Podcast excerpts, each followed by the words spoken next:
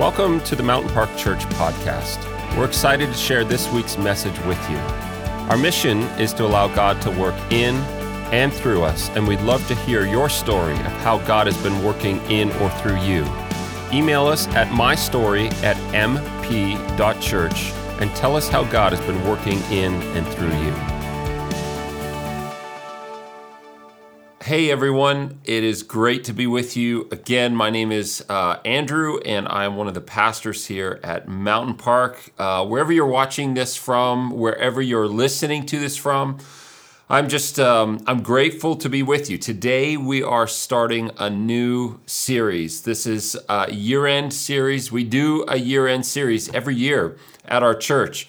And every year in the summertime, we begin to pray and ask God for a prophetic word for the coming year.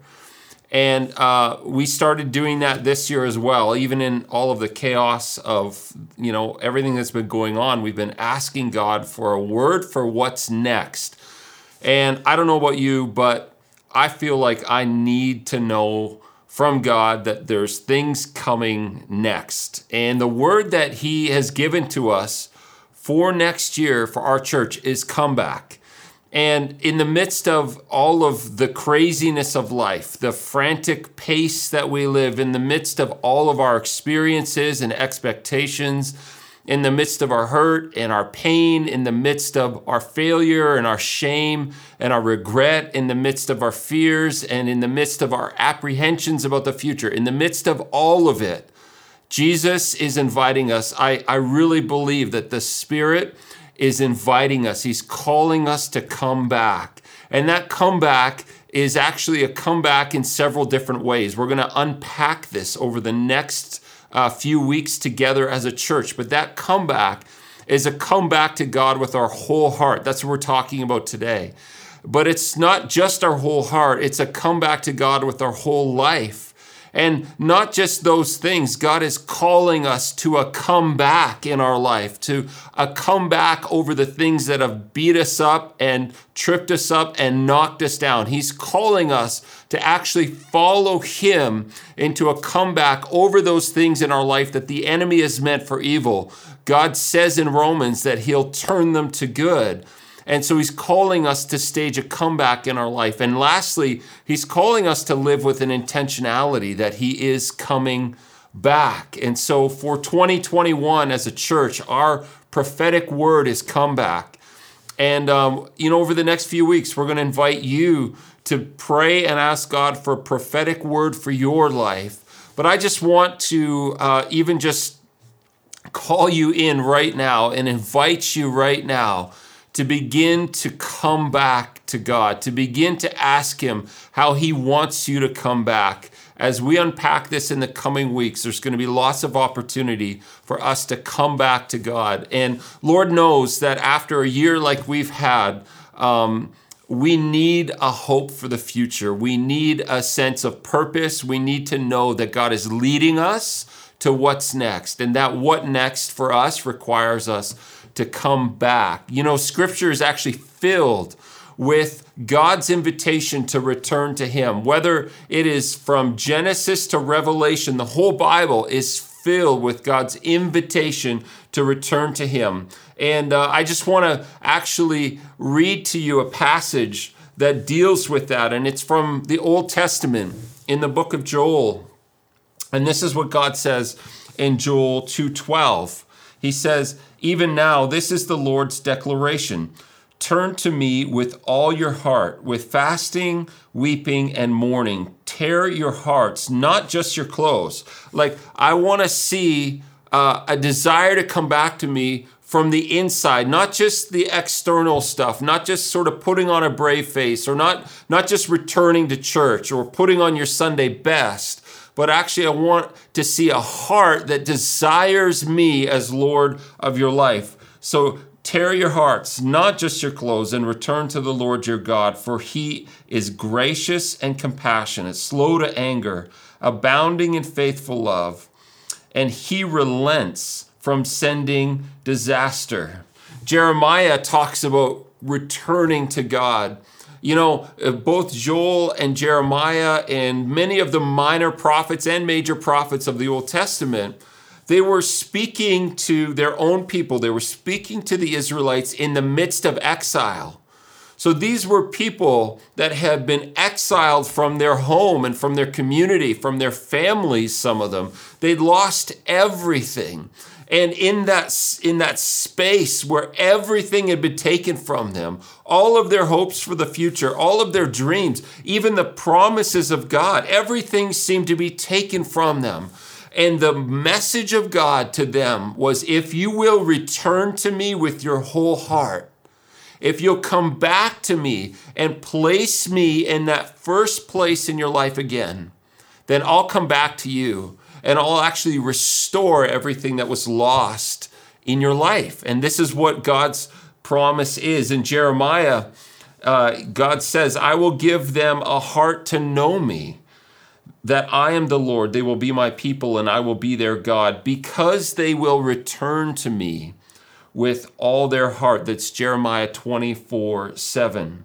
In Ezekiel, he says this this is what the Lord God says Repent and turn away from your idols Turn your faces away from all of your detestable things. What is God saying there? Because God's word to Ezekiel is the same word to us today, the same invitation to come back to Him with our whole heart. This is what God is saying. He goes on to explain this. For when anyone from the house of Israel or from the aliens who reside in Israel, so anyone uh, from the nation of Israel or even people that are living in Israel as uh, non Israelis, when any one of them separates himself from me, setting up idols in his heart and putting his sinful stumbling block in front of himself. So God is saying, look, what you're doing is not just an external thing.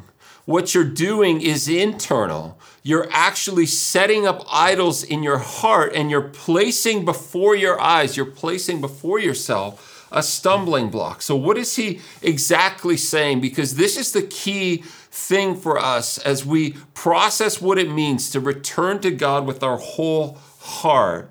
What is it that he's actually saying? So, God is saying, look, you've placed idols in your heart. What's an idol? Let's just do a quick uh, study of that. It's an image or representation of something to which we give extreme admiration or reverence. All right? So it's something that we put before us. An idol is something that we have out in front of us, put before us, that is an object or a person or a, a feeling or a desire or a thing that we give admiration and reverence to. It's actually a false conception, something we set before us in the place of God that occupies our attention. So idols aren't just these, you know, little wooden figurines that people make, or they're not just shrines that some people put in their house. An idol is anything that you place before God in your life. It's anything that occupies your attention instead of your attention being directed to God. It's anything that occupies your feelings or desires that isn't driven by God. And even, um, you know, Pastor Alex had a great word last week, and he, he mentioned to us that even fear itself is a form of idolatry. Why? Because fear puts all of the attention on us. It directs all of our thinking to us and so many other things in our life are idolatrous because they put all of the emphasis on us. It's what I want, it's what I desire. It's the outcome that I'm looking for. It's the direction I want to go. It's the pleasure I want to feel. This is all a form of idolatry. And God is saying that this is actually taking place in our hearts. Uh, I have this quote here just from the uh, a, a biblical dictionary. It says the Bible understands that idolatry extends beyond the worship of images and false gods. So idolatry isn't just the overt, you know, uh, you know, worshiping a, a, shrine you've set up somewhere in your house. Maybe it's a matter of the heart. Idolatry is a matter of the heart, associated with pride, self centeredness, greed, gluttony, and a love for possessions. Paul even went on to say covetousness, like wanting something that someone else has that isn't yours, is a form of idolatry. Pride and greed and gluttony and a love for possessions.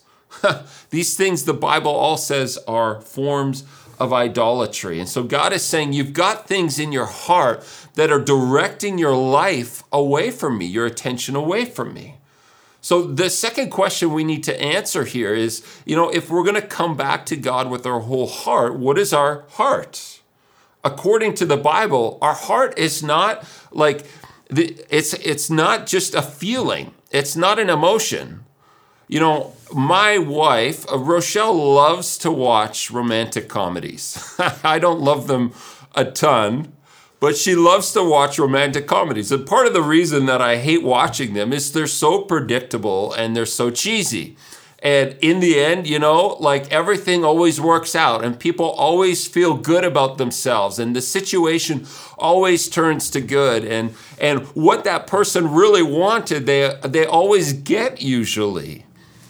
Uh, but that's not what the Bible is talking about when it talks about the heart. It's not talking about just uh, how we feel, our emotional state. The heart, according to the Bible, is the executive center of our life.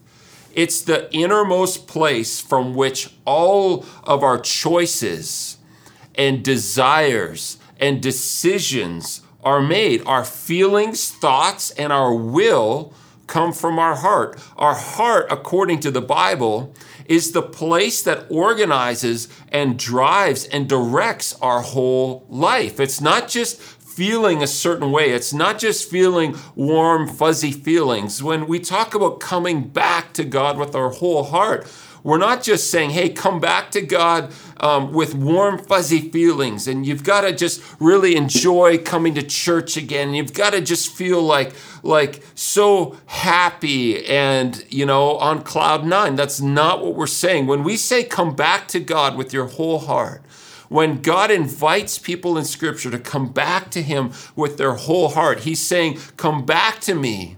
From that very place, you make decisions Come back to me. The desires that are directing your life, would you be willing to surrender them to me? Your will, what you want for your future, what you want in the moment, what you want for your family or your work or your kids, would you be willing to surrender that to me?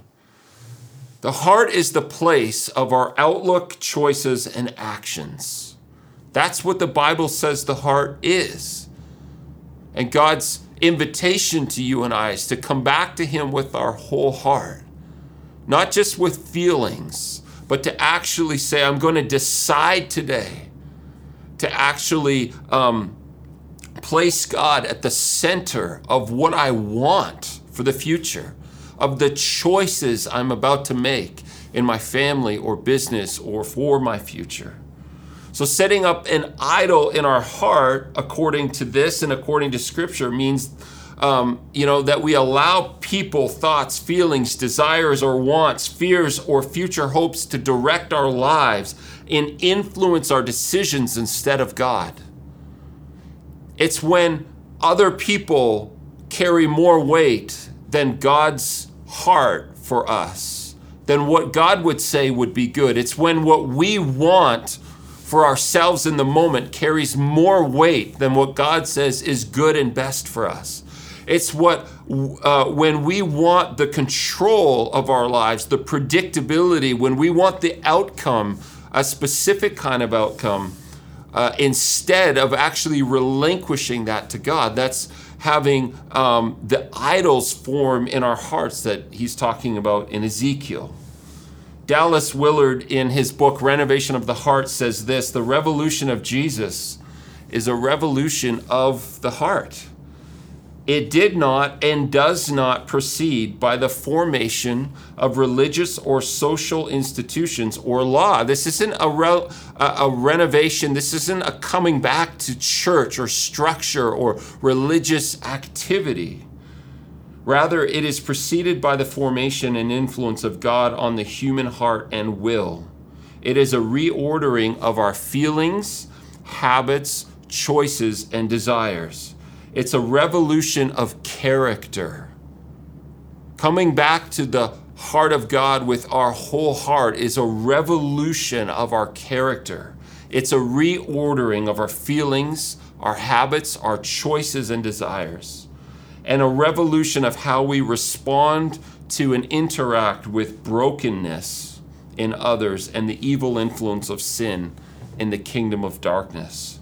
So, God's invitation to us all through Scripture and God's invitation, His call to us today, the Holy Spirit is calling to us today, giving us an invitation to come back to God with our whole heart, to come back to God with our desires, to come back to God with our will and our volition, to come back to God as the controlling influence, the, the premier influence of our life. Our heart interacts with uh, six basic facets of our humanity. Every human being has these six basic things.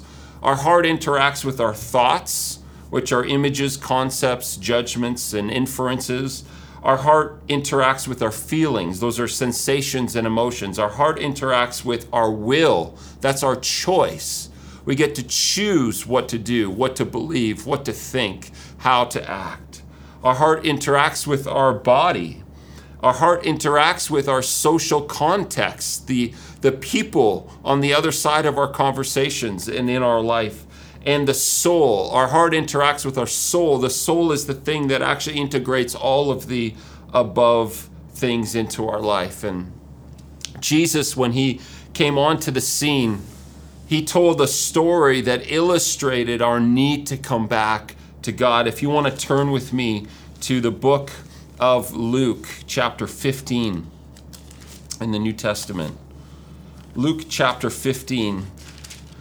Jesus used this story, it's a parable, and the reason he used a parable is so that he could give us a visual, sort of imagination driven and rich representation of what it's like to come back to God with our whole heart and I want to read this with you um, Luke 15 11 to 32. This is the parable of the lost son. This is Jesus speaking. A man had two sons. The younger of them said to his father, Father, give me the share of the estate I have coming to me. So, right away, I just want to stop there. This young man, this younger son of the father's, basically is saying, Father, I don't want to miss out. I don't want to miss out on everything I see happening in, uh, you know, in culture and in society, in my friends' lives, and all of these other things. He's literally got FOMO. He's saying, Father, I don't want to miss out on any pleasure that can be attained in my life. I'm afraid of entrusting. I'm afraid of entrusting myself and my happiness and joy and fulfillment to you. So, God uh, or Father, I'm going to take for myself the control so that I know that I can be fulfilled and happy. I know that I can do the things that I really want to do. So he says, Look, I want what's coming for me in the future. I want my inheritance so that I can use it to give myself pleasure because I don't trust that if I wait on this, I don't trust that if I defer this, I don't trust that if I actually, you know, seek a different way, that I'm going to be fulfilled in life. And so he says, Father, I want what's coming to me. So his father distributed the assets to both of his sons. Not many days later, the younger son gathered together all he had and traveled to a distant country where he squandered his estate in foolish living. After he had spent everything, a severe famine struck that country and he had nothing. I, I want to just stop there for a moment. So, this son who has a fear of missing out, he has a fear that if he doesn't take matters into his own hands and control his own life and destiny, that he's not going to be fulfilled, that his desires aren't going to be met, that he's not going to feel the exhilaration that he wants to feel from life. He squanders everything. And it says, after he had spent it all, after he had spent everything, a severe famine struck the land. In our hands, in his hands, his possessions and resources quickly ran out. They ran out because they were no longer connected to his father.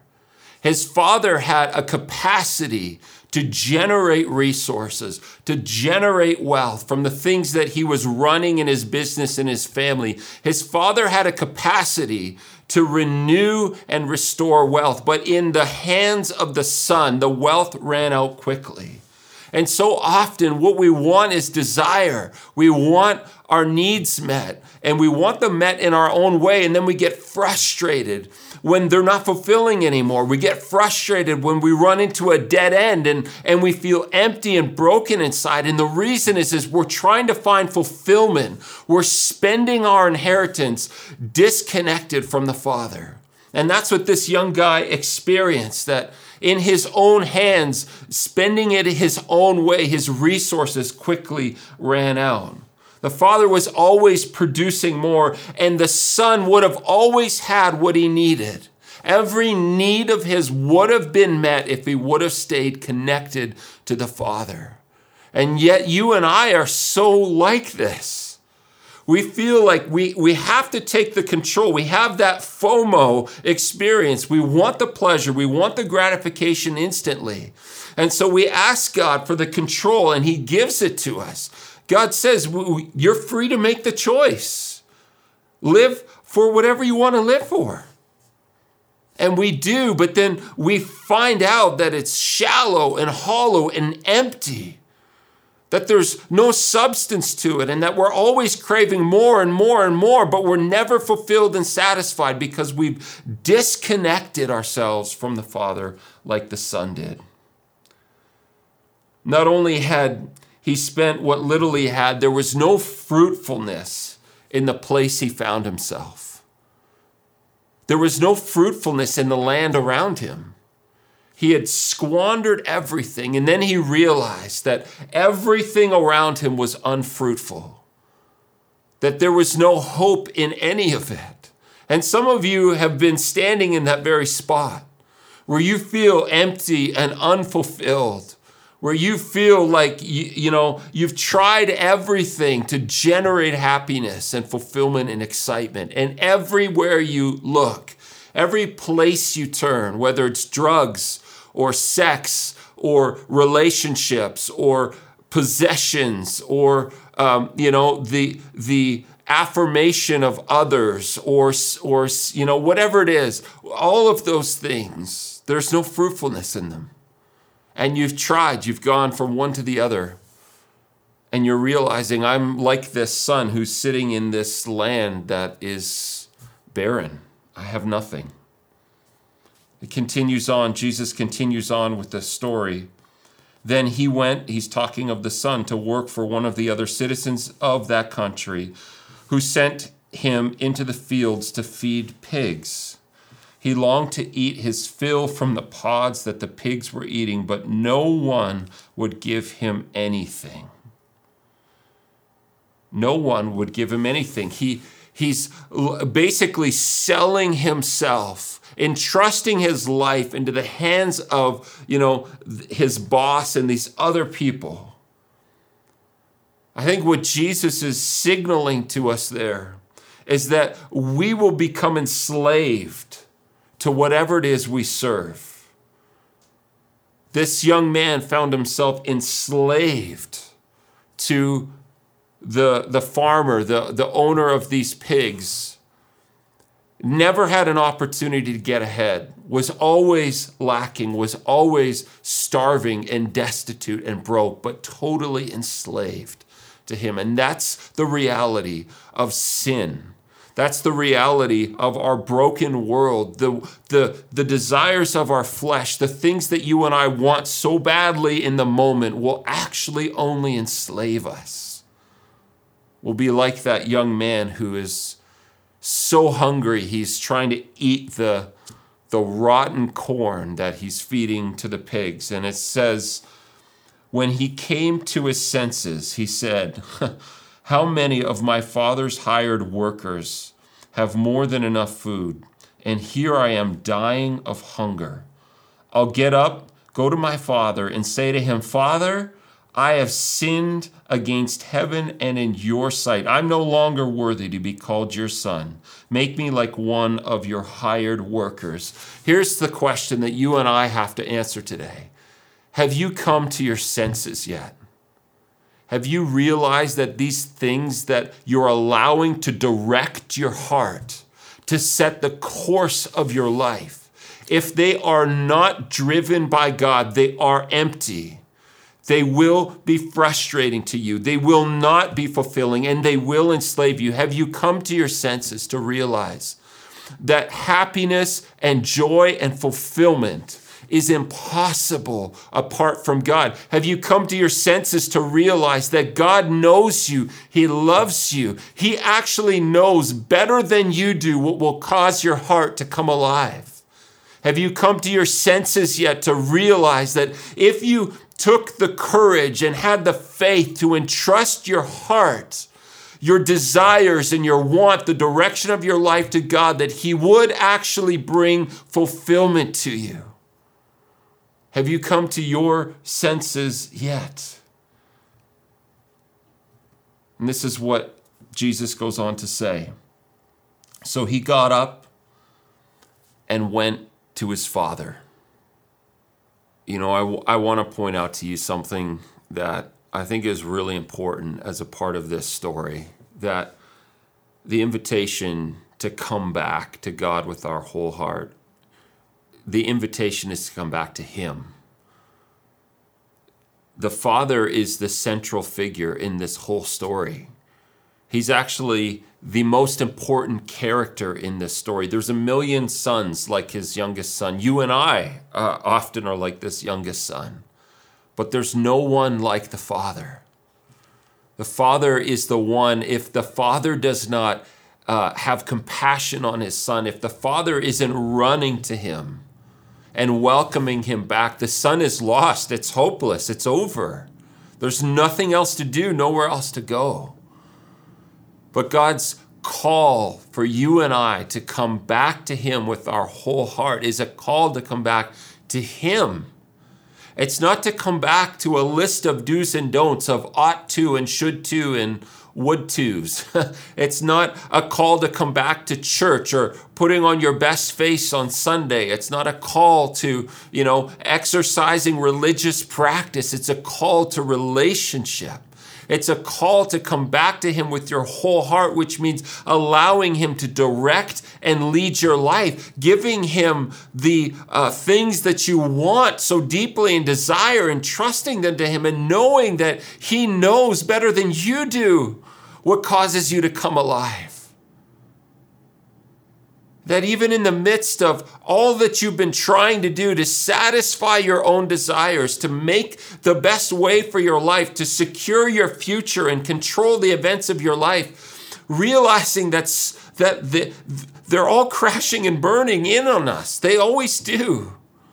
But it's God who invites us back to Him, back into relationship with Him. It's always about Him.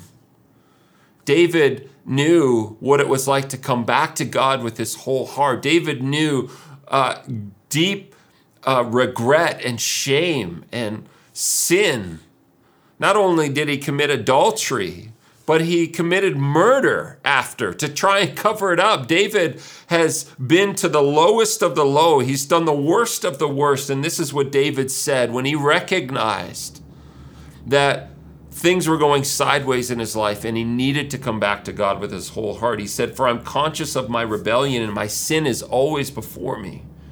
Against you and you alone have I sinned and done what is evil in your sight. He goes on to say in Psalm 51 You don't want sacrifice, or I would give it. You don't want the do's and don'ts or the checklist Christianity. You're not pleased with burnt offerings. You're not pleased with me just doing stuff for you. Just simply serving God is it's not what he wants. He doesn't want your time. He doesn't want just your activity. David said this the sacrifice pleasing to God is a broken spirit. You will not despise a broken and humble heart, God. What was necessary for the Son? The, Jesus said when he came to his senses, when he realized how desperately he needed his Father, he turned around and went back to him. Our problem today is that we, we don't really have that sense of remorse or guilt for what we've done. Dallas Willard says this few Christians live with any real sense of remorse for what they've done or thought that's evil. There is little awareness of being lost or of a radical evil in our hearts, bodies, and souls. It is common to hear Christians talk about their brokenness, but when you look more closely, they are talking about their wounds, the hurts of their life, the things they have suffered, not about the evil that's in them. Few have discovered that they have been disastrously wrong. When he came to his senses, and that we cannot change or escape the consequences of it on our own without the realization of our utter ruin and the genuine redirecting of our lives, we will steadfastly remain on the throne of our own universe so far as we are concerned. Are you done with pretending? Are you done with trying to find pleasure and joy in everything except for God? Are you done with pretending to follow God, but actually, in practical reality, living like you are in control of all of your desires and decisions? The Bible says, Today, if you hear God's voice, don't harden your hearts. Today, if He's bringing you conviction, do not harden your hearts. The truth is, none of us knows how many hours or days or months or years we have left. We can't control that. And so, the call is for us to come back to God with our whole hearts today. The call prophetically for our church is come back in 2021 to come back. And the beginning place is to come back to God with our whole heart, to allow Him to lead and direct our lives, to entrust Him with the things most precious to us, our desires and wants, the the, the things that we so long for, to actually surrender those over to Him and to trust Him with them. So today, if you hear His voice, don't harden your heart. It's time to come back to Him. Let's just pray together as we close here. I just want to invite you to close your eyes, and I'm just going to lead you in a bit of a process here of just praying. And the first thing we need to do when we want to come back to God with our whole heart is recognize our need for Him. And so, as your eyes are closed, I just want to challenge you to, to just make a simple statement Father, I recognize my need for you. I've been trying to satisfy my life with so many things. And so many times I'm filled with so much regret and shame and remorse and guilt and all of these things, I recognize I need you. I want you to even just picture yourself as that son on his hands and knees in the mud, trying to eat the scraps that the pigs would eat, feeling hopeless and lost and destitute. Father, we recognize our total need for you. And if you can, I want to call you to have the courage to just say, God, I humble myself before you. And invite you to show me the weight of the emptiness and hopelessness of the things that I've been chasing. Let me feel it viscerally, like that son did. And as we're in that spot, the second thing we need to do is renounce. We need to renounce those things that we have placed ahead of God in our life.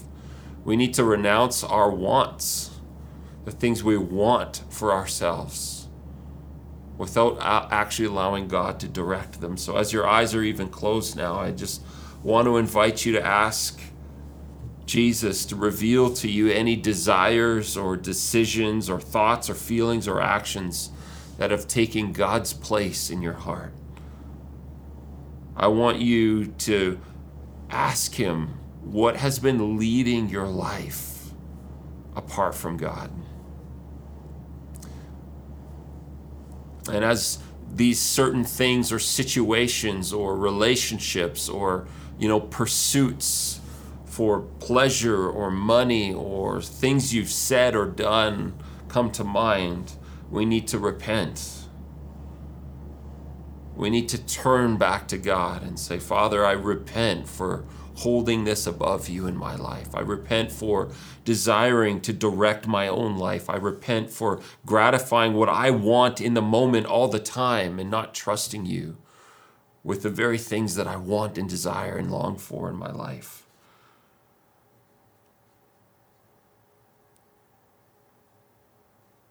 And as you do that, I want you to just picture yourself as the son you're walking and off in the distance you see your father and you're expecting that he's just sitting there waiting for you. Maybe you're expecting that he's upset and angry with you still that he's going to give you the cold shoulder but to your surprise the father stands up and he starts running to you.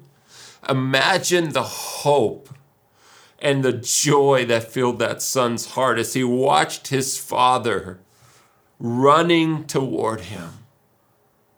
You know, often we think, you know, coming back to God with our whole heart is us doing all the work, but it's actually the Father. As soon as we turn around in your heart, even as you're in prayer, as soon as you're turning around, it's God who's running towards you.